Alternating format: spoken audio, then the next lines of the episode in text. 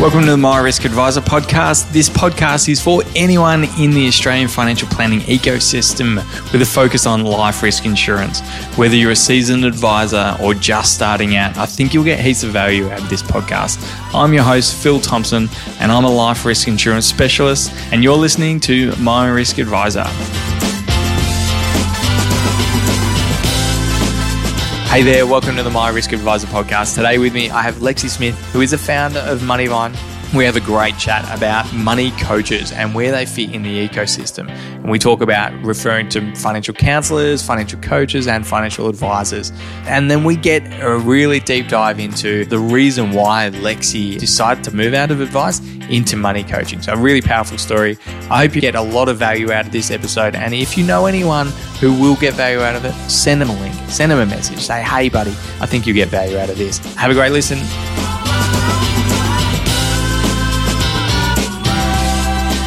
Awesome. Thanks for joining us, Lexi. So, first of all, let's just start off with like, what is your background? I was a financial advisor, funnily enough, being on this podcast. Um, so I was registered, licensed for 10 years, um, and I left the industry in 2020, so two years ago now. Yeah, cool. So, why did you come from being a financial advisor and starting your own business? And also, what is that business? What does Moneyvine do? So, Moneyvine is financial coaching. So, I cannot give advice anymore. Um, and there are a few different reasons for me moving from advice to financial coaching. One of them was actually it goes back a long time. So when I was in probably year nine or 10, I decided I wanted to be an advisor. And what I thought I was getting myself into is probably more of what I'm doing now. Um, so, you know, until you work in the industry and see what goes on and what happens, you sometimes don't really have a great idea of what that entails. So, what I'm doing now is what I thought that I would be doing when I was, you know, 15 years old. And so, okay, for, for anyone who doesn't know, like, what the heck does a money coach do? So, it's a, very focused on cash flow, a little bit of education, and accountability. So, getting people ready to see an advisor, really. Um, I get a lot of referrals from advisors where they have someone rock up on their doorstep thinking they need financial advice, but they're not in a position to pay, you know, $3,000 plus for advice. Um, and so rather than in the past having to say, I'm really sorry, we can't help you, they now at least have someone that they can refer to that knows will look after them and then in the event that they do need advice in the future, can be referred straight back to that same advisor. Yeah, and so I mean, it's really interesting because yeah, I you know we do an insurance only business, uh, as you know, um, and so the way we're remunerated is predominantly via commissions. Um, and so we yeah. charge a fairly small upfront fee for our clients. Um, and one thing we were just going through like a, a goals and value session as a team and talking about like what we're passionate about, why we do what we do. And, and one of the things that we really kind of landed on as our core purpose was at Sky, we help people protect what matters most by providing simple and affordable advice. And so for me, that was really core of like what I'm passionate about is making advice affordable because yeah. I went from holistic advice where you, you literally, you just can't speak to a client for less than three grand. And, and yeah. even that, you're unprofitable probably, um, or you've yeah. really got to scope it down. And, and really the, the advice that you can give is kind of like, you know, roll over money to a, you know, a wrap account and set up an investment account, set up insurance and you know wrap that all into a three grand fee and if we want to talk again i've got to put you on an ongoing retainer and it's just really unaffordable yeah. like and that, that was kind yeah. of my big frustration with advice after yeah it was probably eight years is going advice is so unaffordable and really difficult to give and, and i'm passionate about affordable advice and I, I kind of built in a little bit of coaching in my holistic advice firm but decided to go actually you know what i'm going to help someone buy a really important financial product and it has to be wrapped in advice and and I believe it to be wrapped in advice um, because people need advice on that. Um, but for me, I'm I'm really really passionate about about affordable advice, um, and that's not to go against holistic advice because that's very valuable for the people who need it. But for the majority of Australians, we don't need full financial advice, or, or sorry, we need it, but the cost barrier is way too high. Yeah. Um, so that's why, like, I I wanted to have a chat to you because you know, talking about these money coaching and, and how it fits into the kind of the overall ecosystem of, of advice, even though, you know, we, we all kind of understand where, well, actually, no one understands the barrier between advice and, and non advice. Um, but, but we understand what a money coach can kind of bring and, and, and where financial advice has to step in and present a statement Yeah. of advice. Um, but like, help me understand exactly like your day to day. How do you actually work with clients? Well, the way that I look at it, just talking about that that ecosystem and that landscape quickly, we, in Australia we have financial counselling, which is a free service for people that are up to their eyeballs in debt, struggling financially. And for many many years as an advisor, I didn't even know that service existed. Uh, and so maybe some of the advisors listening today also don't realise that that is an option for people.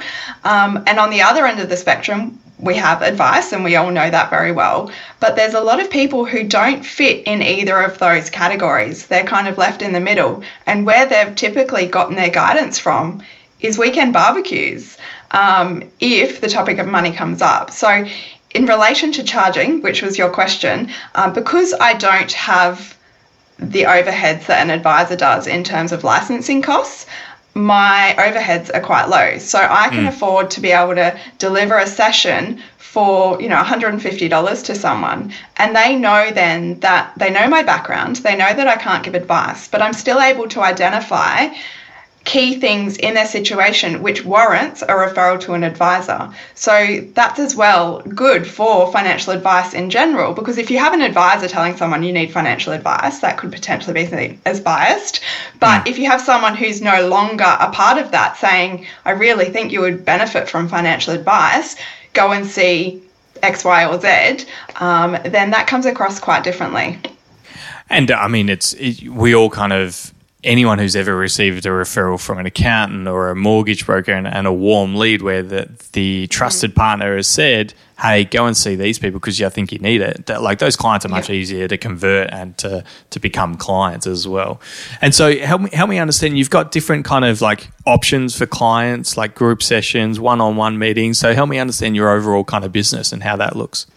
Yeah, so the majority is one on one, but of course that's not um, very scalable. So the group part of it is good for me as a business, but also good for those who aren't quite ready for one on one. They want to dip their toe in the water. It's also really good for them to hear, like in a group setting, other people's questions.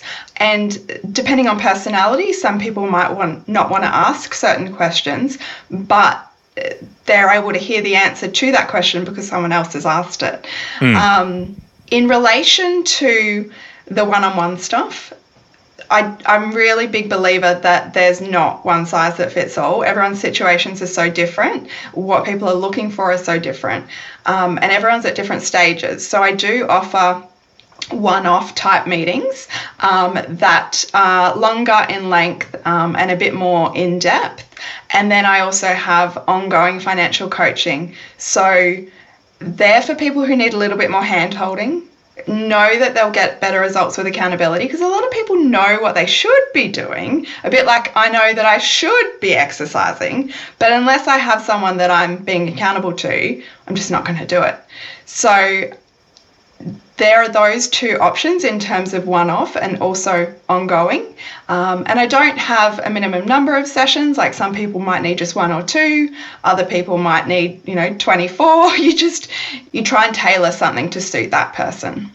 And yeah, it's really interesting. Like money, I always say this money's the easiest thing to understand. Like you earn money, and if you spend more than that, then you go into be at a loss. If you spend less than Yeah. that, then you'll have money left over. And so, like, money is kind of such a simple concept, but no one manages it well, or, or very few people actually end up managing it well. And the whole financial planning as an industry, the reason we're around is because people don't understand money. It can be complex in certain areas, uh, and they need help for it. Um, And so, I, I wonder what your thoughts are whether like financial advice practices if they could think about bringing something like that in house like is that is that a, a viable option to bring like a money coaching where it's provided by not an advisor um, and and a very similar model to you to your business, or does it always have to sit outside of that financial advice framework? No, I don't think um, that it needs to sit outside at all. I think you could definitely employ people as financial coaches. Um, I think one thing to be aware of is that just because someone else is good with someone is good with numbers or good at managing someone else's money in terms of investments and super contributions, it doesn't necessarily mean that they're good with money themselves in terms of um, cash flow. A lot of people that I see, they earn really good money. I have clients myself that are advisors and that are accountants, um, and they value this service just as much as anyone else. So I think, um, yes, it can certainly be something that you can have in house, but you need to be really careful of who you employ in that particular role. Of course, they, they don't necessarily at the moment need any kind of qualification, and I think that will change over time in terms of regulation. But um, yeah, I think it can certainly be done that way as well. Yeah, I mean, I it's it's an interesting question. Uh, th- thanks for asking it, Phil. Um, imagine saying your own question's interesting. How arrogant. Um, so, the reason I was thinking of it is because one of the difficulties with money coaching is like where where is the line between financial advice and not financial advice, and if and if that's inbuilt into a financial advice, you know, business the the barrier to what is seen to be financial advice, financial product advice, is mm. does the client think you're giving them financial advice? It's got nothing to do with how you say it or what you do, and and there's yeah. frameworks to make sure that you know it is general advice. But but at the end of the day, the barrier is really strange. In like the client just needs to like have a thought that you were giving them formal financial advice, even if you mm. didn't prevent, present them with a statement of advice. So I think wrapping that service within a financial planning business has always been a, a, bit fraught with danger because licensees mm. don't kind of like it because that that line between advice and coaching is very blurred, and so they yeah. just I think a lot of licensees just went. No, you can't do coaching. If you're going to give advice, it needs to be wrapped in a statement of advice, mm. and you know all, all that compliance. So, I wonder. It's it's an interesting thought exercise because I I personally don't think it can be because I think the client, if they're getting formal financial advice from one person in the firm and then coaching from another, then they could reasonably expect that that's all advice. That sounds a bit like a limiting belief, Phil. I mean, no, it sounds like I'm I'm freaked out by compliance. Um, that's what it sounds like. It sounds like I'm worn down. I'm a financial advisor worn down by compliance. Yeah, well, that's yet another reason why I decided to pursue this um, because I am very much a rule follower and I get so bogged down in ticking all the right boxes, um, dotting my I's, crossing my T's, and I felt like I had no time to actually help people because I was doing so much of that compliance stuff. So mm. I get it. Yeah, and and that, and that's kind of my, my broader point is I, I, f- I think it'd probably be difficult for an advice firm to really build in coaching in their business, um, and I think I'm it probably needs to be partnered. That, Phil, because if it if everyone just wants to refer to me, then I'm okay yeah, with that. exactly, and and I think I think that is like I mean that's that's what we do, and I think that is the right solution. If people aren't ready for for advice, then mm. at the moment it's really difficult as advisors. Like we we we should be thinking about how do we build out a team around us for, for things that we don't do. Um, and yeah. and the industry is moving that way. A, a lot of people are cross referring and and there's a lot of dynamics there. Like a lot of people are quite busy, so they're getting a bit more selective on the clients that they're bringing on. There's like limited time and limited ability to service in a compliant way. Um, so I, I mean, I really do believe this. The solution is to partner with service providers, just like you know, not every advice firm brings mortgage broking in house or accounting in house. Mm-hmm. Um, so we do need to find those partners for those different solutions. So, I mean, you touched on advisors may not understand like financial counseling and that that kind of framework. Help me understand how that works. Does someone need to be, you know, in financial stress to qualify? Like, is there any qualifying factors when it comes to financial counseling? I'm glad that you bring that up because there are some, I guess you could call them eligibility points that you should be able to tick to um, gain access to that service. But um, there's one at the end that is kind of like an all encompassing, and I can't remember the exact terminology. But um, yeah, if you're in financial stress, if you're up to your eyeballs in debt, if you're struggling to pay a bill, like that is one of the things. If you can't pay a bill, then you're eligible. Yeah. Um, they are able to negotiate debts on their client's behalf. Um, I have had some clients who I have referred to financial counselors because, as well as referring up to advisors, I sometimes do refer down to financial counselors. Um, across, we'll say across. There's no I up and down. thinking it's that across. was probably yeah. not the best use of words, was it? But when I kind of see those. We're all on the same plane. It's just, it's just yes, which, thank you, Phil. Yeah. So, as I was saying, um, I, as well as referring across to advisors, I also refer across to financial counselors. Um, and I have had two clients come back to me and say they aren't going to help me because I earn too much. Yeah, okay. And so I reached out to a few financial counselors that I have met and I said, This is what's just happened. And they were gobsmacked. They were so shocked um, and basically said that there is, because I said, Well, what is the amount? Like, if you earn a hundred thousand, does that automate? Automatically make you ineligible um, or what is the number so i know so that i don't refer to them unnecessarily or you know when i shouldn't be and they said, no, there's definitely not an amount. If you earn $200,000 and you spend $250,000, you've got a problem there. So, you know, they should be able to receive financial counselling, but financial coaching gives them another option as well. That's right, and and that's why it's it's good to just kind of build out your kind of knowledge and your networks as as financial planners to go, okay, who is the right fit for this client when they come to me? Like, I don't need to, and and it's a it's an ethics requirement, like as, as a part of FASEA code of ethics, to make sure we're not we're only servicing clients that we can confidently believe we can help and um, and we have the experience and expertise in those areas. Um, so building out networks and understanding more about financial counselling, understanding about more about financial coaches and and what um, different people in the ecosystem do is is super helpful. Um, and yeah, I um, you know myself as an advisor, I don't know much about the financial counselling kind of ecosystem. Um, definitely, and it'd be worthwhile having another um, conversation with a financial counsellor about that. Um, but people get funny, and, and probably less these days. Advisors are less kind of competitive. But like, are you a friend or are you a foe in your business? Like, are we competitors or we work together? And every day of the week. Why do you say that? Why, if, if an advisor thinks, well, you're just going to work with some of my clients and tell them, you know, what to do with their investments or what to do with their cash flow, and, and we've built in a cash flow system within our business, like, yeah, you may not tell them exactly what to invest in, but you can kind of guide them under the guise of general advice. Like, there could be that worry and concern from the advice community. I I do little, very little in terms of speaking about investments. If someone is interested in investing, depending on the amount, it's either a referral to an advisor or a referral to a business who is licensed to provide general advice. And so there are some out there that have online courses and things that I feel really comfortable referring to because they have that credibility and that license to provide general advice. So I do very little. It's, you know, because I'm very, very, very aware of that fine line.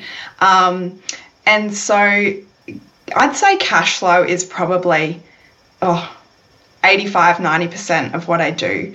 Um, there is a lot of looking at, you know, how can how can we reduce your expenses to generate a bit of a cash flow surplus so that then an advisor can work their magic with you. Um, but there's also something that I find that um, a lot of, say, Facebook groups, there are a lot of Facebook groups that are all about budgeting, especially for mums, uh, which would I'd say would be my primary target market. Um, but there's not a lot of talk on the other side of the equation, getting your income up, because of course savings come from increasing your income and reducing your expenses. But there is a, a limit to how much you can reduce your expenses. You have to put food on the table, you have to have somewhere to live, um, but there is actually no limit to how much you can earn. So I think changing mindset around things like that as well. Um, you know, if you spend all of your energy getting your bills down, but no energy improving um, your education or uh, asking for a pay rise. So many people don't even ask. And they don't, if they do ask, they don't necessarily say it in the best way to get the best result. So things like that. Like that's not stuff that an advisor should be doing. Um, but it's something that is very valuable and it's kind of the foundation of their whole financial future, isn't it? So, yeah, that's why I say friend every day of the week.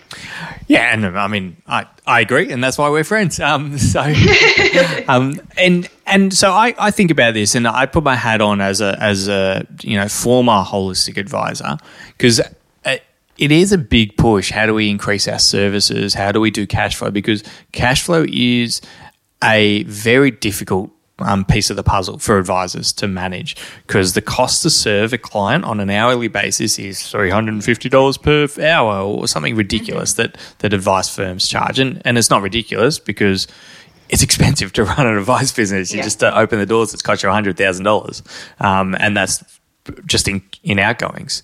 Um, and so, how, I guess I guess what is the best way for an advice firm to partner with with a money coach? Is it, it is it just to send referrals out because advisors can be a bit you know protective of their clients and they want to they want to hold that relationship close. So is there a mechanism to do like not necessarily a JV but do a more formalized partnership in in in them selling an ongoing service that that includes your um, a part of your service and a part of your ongoing assistance for the clients?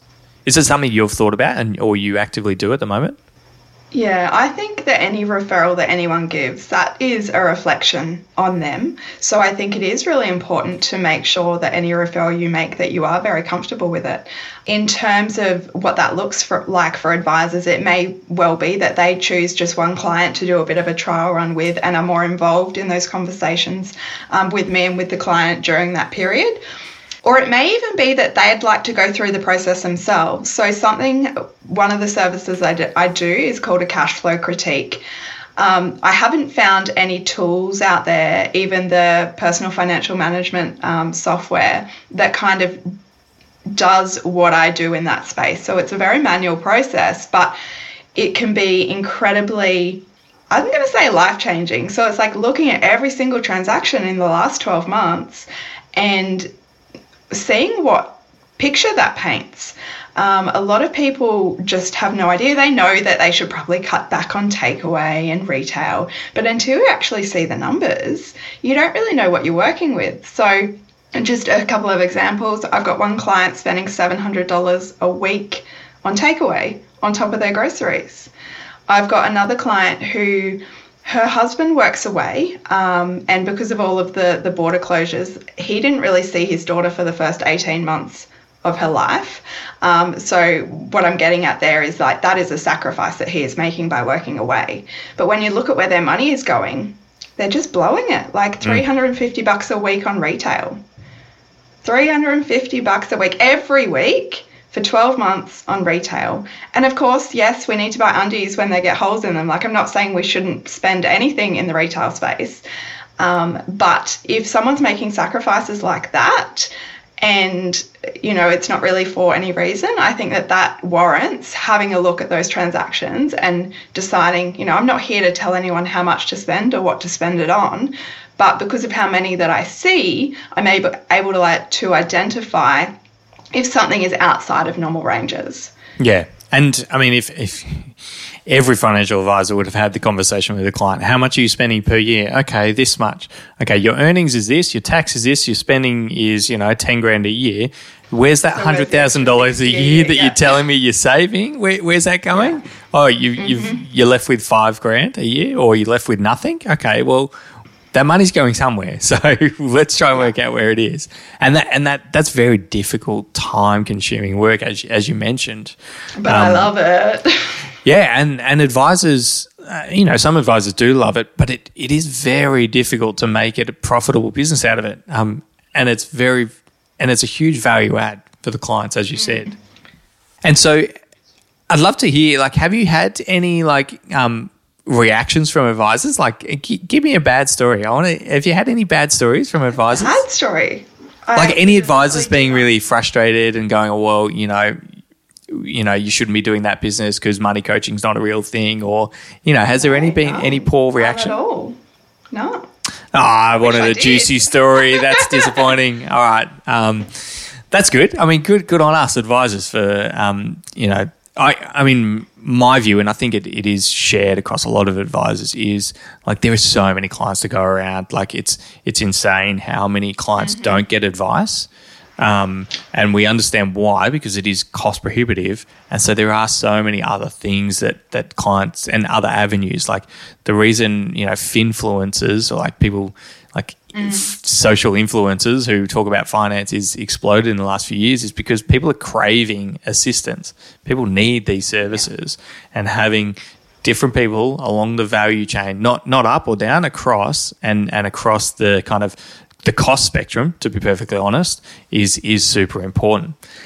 Mm-hmm. And so, kind of moving forward, looking forward, I'd love to hear kind of what your vision for your business is. But before we touch on that, um, are you worried about regulatory environment when it comes to like general advice or like money coaching? You know, is ASIC going to look at that and maybe regulate that? Like, what are your thoughts on that? I am not worried at all. Um, I know that a lot of advisors over the last couple of years have left the industry partly because of the education requirements. That actually wasn't me. I had all I had to do was the ethics unit. So my thoughts around all of that are that if more regulation comes into play um, and there's something extra that I need to do, I just do it and that's the end of it. So I don't really see that as a problem for me in my business, but I do know that there are financial coaches out there that don't have a background in financial planning, and maybe that would be a bigger hurdle for them.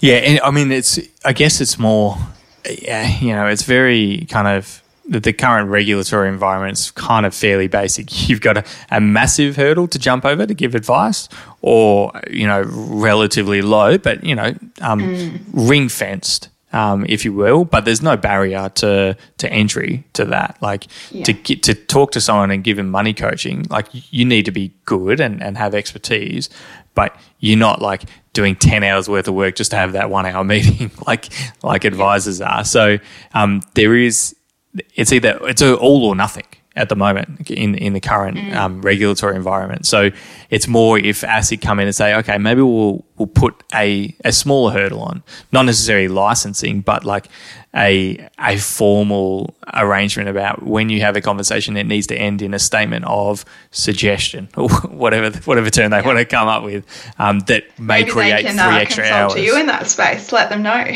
Oh no! I please don't. I don't want to. I don't want to have any suggestion. I'm not smart enough to come up with any regulatory ideas, but um, I guess it's more Another about a limiting cons- belief, Phil. It's no. I'm just. I know I'm not smart enough. um, That's something else as well. Just like I know I've said that twice now. Our mindset, and I'm.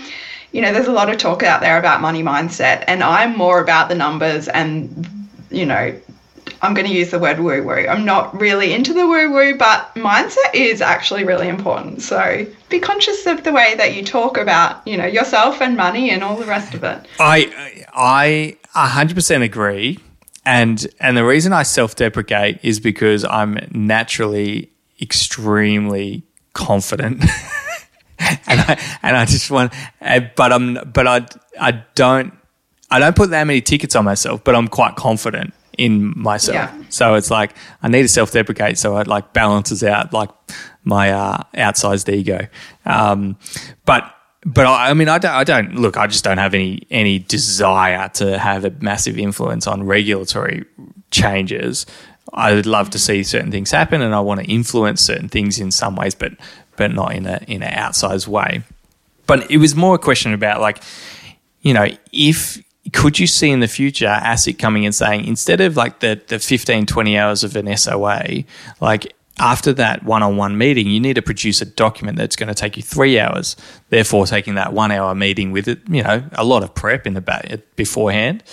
Maybe you need to do an extra several hours, and therefore it becomes less less profitable and more expensive, and so it, it's much more difficult to provide your services. Are you worried about that? I have pivoted so much in the last 18 months to two years that I fully expect more pivots. Um, and you just have to take every day as it comes and kind of concentrate on what you do know now. Um, and yeah, I, I'm certainly not concerned about it. No. Yeah. And I mean, like, and that's, you know, coming back to kind of our purpose at, at, Sky is about affordable advice. And me, I worry about them getting rid of commissions, not because I feel like I'm going to go broke or there's an issue in, in my mm-hmm. business and my business model. It's because I feel like I can't provide good affordable advice if I don't have if we don't get paid a commission on the back end because yeah. people are still spending money they go direct to their super fund they're paying more for the policies than they will with through an advisor who's getting paid a commission. So that's my worry is about the affordability if with regulatory changes. Um, and so same with your work is it makes it less affordable and less accessible for the important work that you're doing. Sometimes those changes though they instigate thinking outside the box and coming up with something that is even better than what we had before. So, yeah, there's always going to be change. I'm expecting it. And it's just like how you choose to deal with it at the time. Yeah. And in terms of your business, what does that what does that look like? What does Moneyvine look like in five, ten years time? That's a good question. It's something that I do um, ask myself, and um, I don't know that I know the answer. I part of the reason that I decided to start my business was that I had a few health things pop up all of a sudden, and my half brother, um, who lives lived in Sweden, uh, passed away at 47. So it was a bit of a wake up call for me to make sure that I'm enjoying every single day. There was a period where I was having some genetic testing done and um, I didn't realize how emotional I would be about this. But um, the outcome of that might have been. Sorry, Phil. No, that's so sorry. That my life expectancy would only be another 10 years. And so I thought, like, let's make this. Let's make this the best 10 years. So, like, yeah, I think about the future. I'm very much a forward planner, but as long as I'm enjoying every single day, I don't really care. Mm. Yeah, I mean that's that's uh it's as financial planners, we always think about our retirement planning. We think about, you know, like like we do insurance, like and and like that story is really powerful for what we do and why why what we do is super important because we we try and protect that downside risk. Um, but we, as a business, as Sky, we, we don't really say, hey, we're protecting the downside risk so you can live your best life.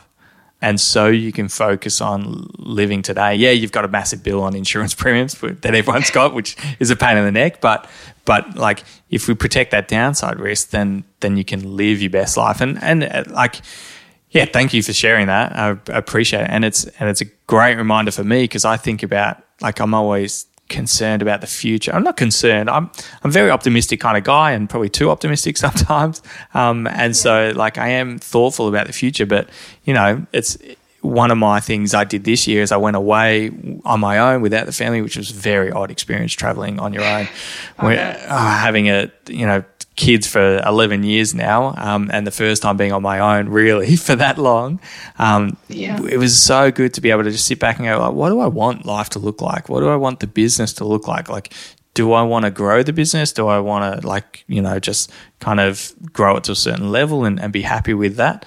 Um, and the thing was, like, just about, like, not, for me, it was about not feeling trapped in, in what I'm doing in the business, not feeling like I have to run that kind of rat race just to grow a business yeah. for some magical purpose that didn't wasn't really important.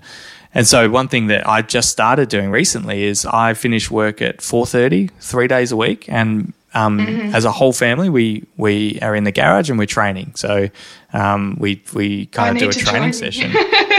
it's it's not exercise. I hate exercise, but I used to do handstands in a former life, and so I've just started doing that and training the girls in handstands. Yeah. And so yeah. that's been such an awesome time just to go. Actually, you know what? Like work is not that important. Like you know, I do lots mm. of hours, and I and I spending heaps of time at work, but it's actually nowhere near as important as the family, the kids, my wife. Like, and so it's yeah, it's yeah, it's I mean it's it's a powerful story just to be like actually what I'm doing isn't really fulfilling me. Um, yeah. Let's change that and do something. And not many people have the courage to to make that call and make that change. Um, so gr- great job for doing that. I think um, as a mum, like we have enough to worry about, and money is something that you actually don't have to worry about. So for me to be able to take that worry away for other mums, that is why I do what I do.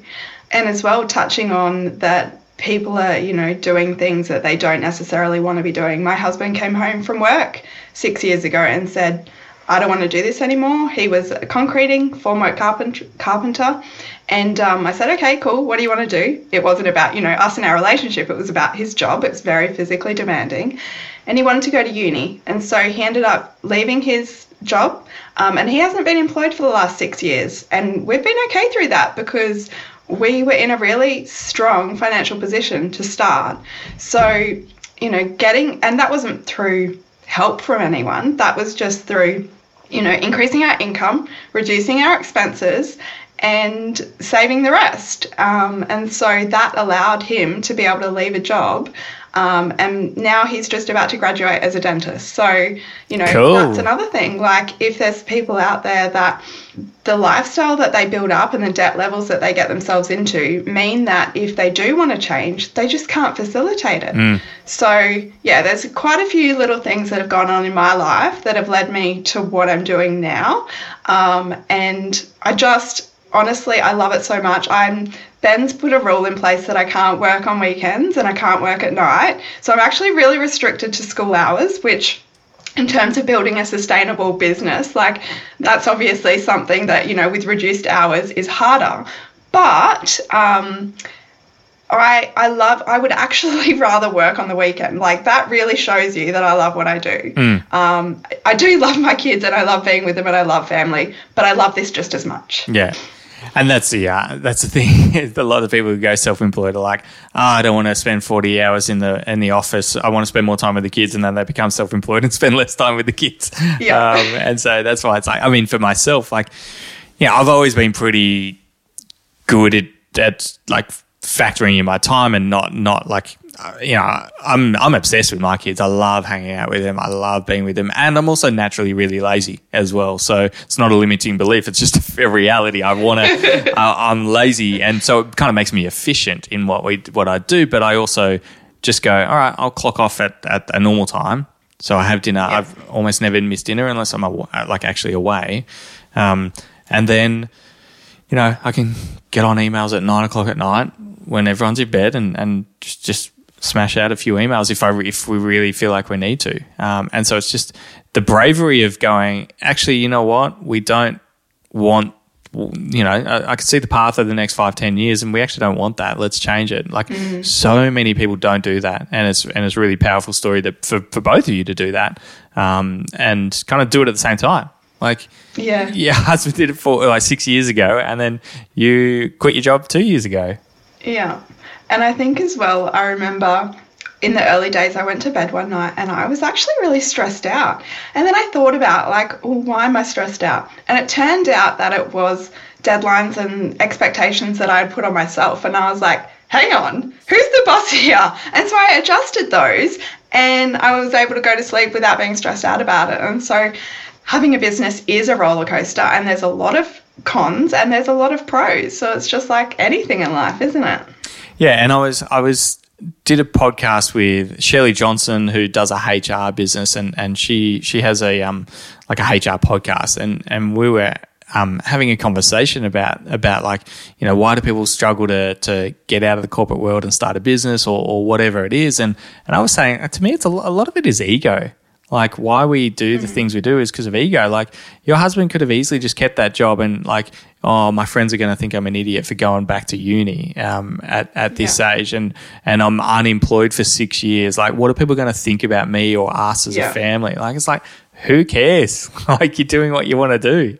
Yeah, and that as well. Like, yes, he could have had like. Let me start again.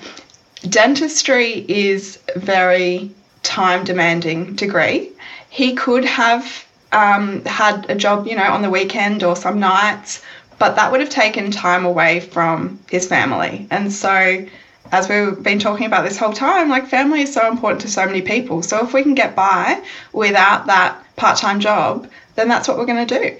And that's what we did. And now, yes, we're at that end where we're like, we did sell our investment property to help fund this six year period, but now we are, you know, we see the light at the end of the tunnel. But what are we now in July? So by the end of the year, we might actually have an income um, from there again. So that'll Yeah. be good. Awesome. This has been such a good chat. I could talk for the rest of the day, but I know we don't have time for that. Um, so I've got two final questions to finish us off. So when do you get a chance to do your emails? I knew you were going to ask that. And what was, did And you prep it? I'm prepared. Ah, are good. you impressed? yeah, I am.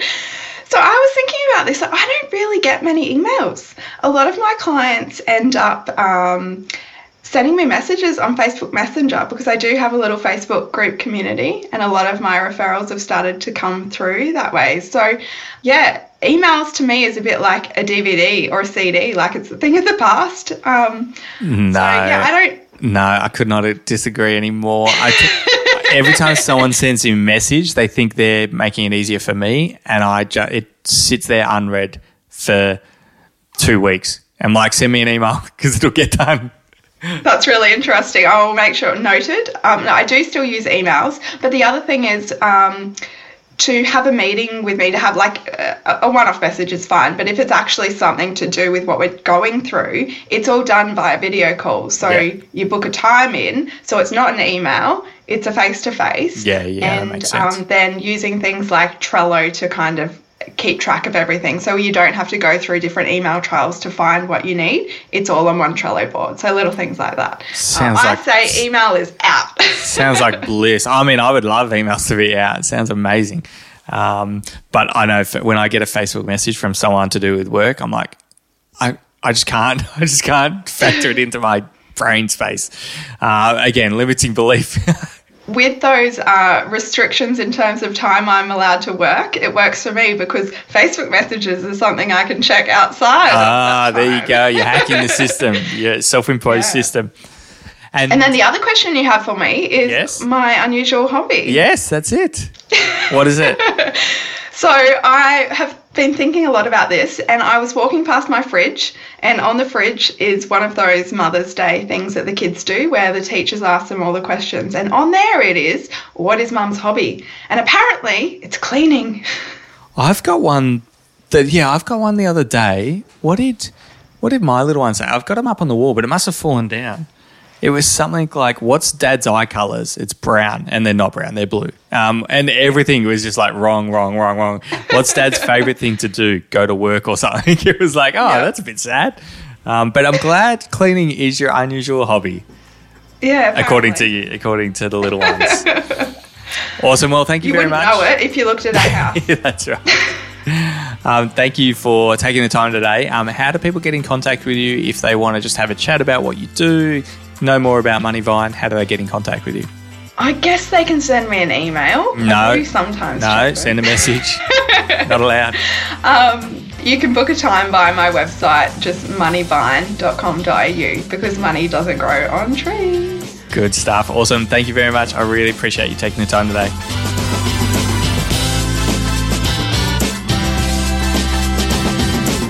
Thanks for joining us today. If you've enjoyed this episode and you think someone else will get value out of it, I'd love it if you could forward it on to them. And as always, we can continue the conversation in the My Risk Adviser Facebook group. All you need to do, open up Facebook and search My Risk Adviser, and I'll see you in there.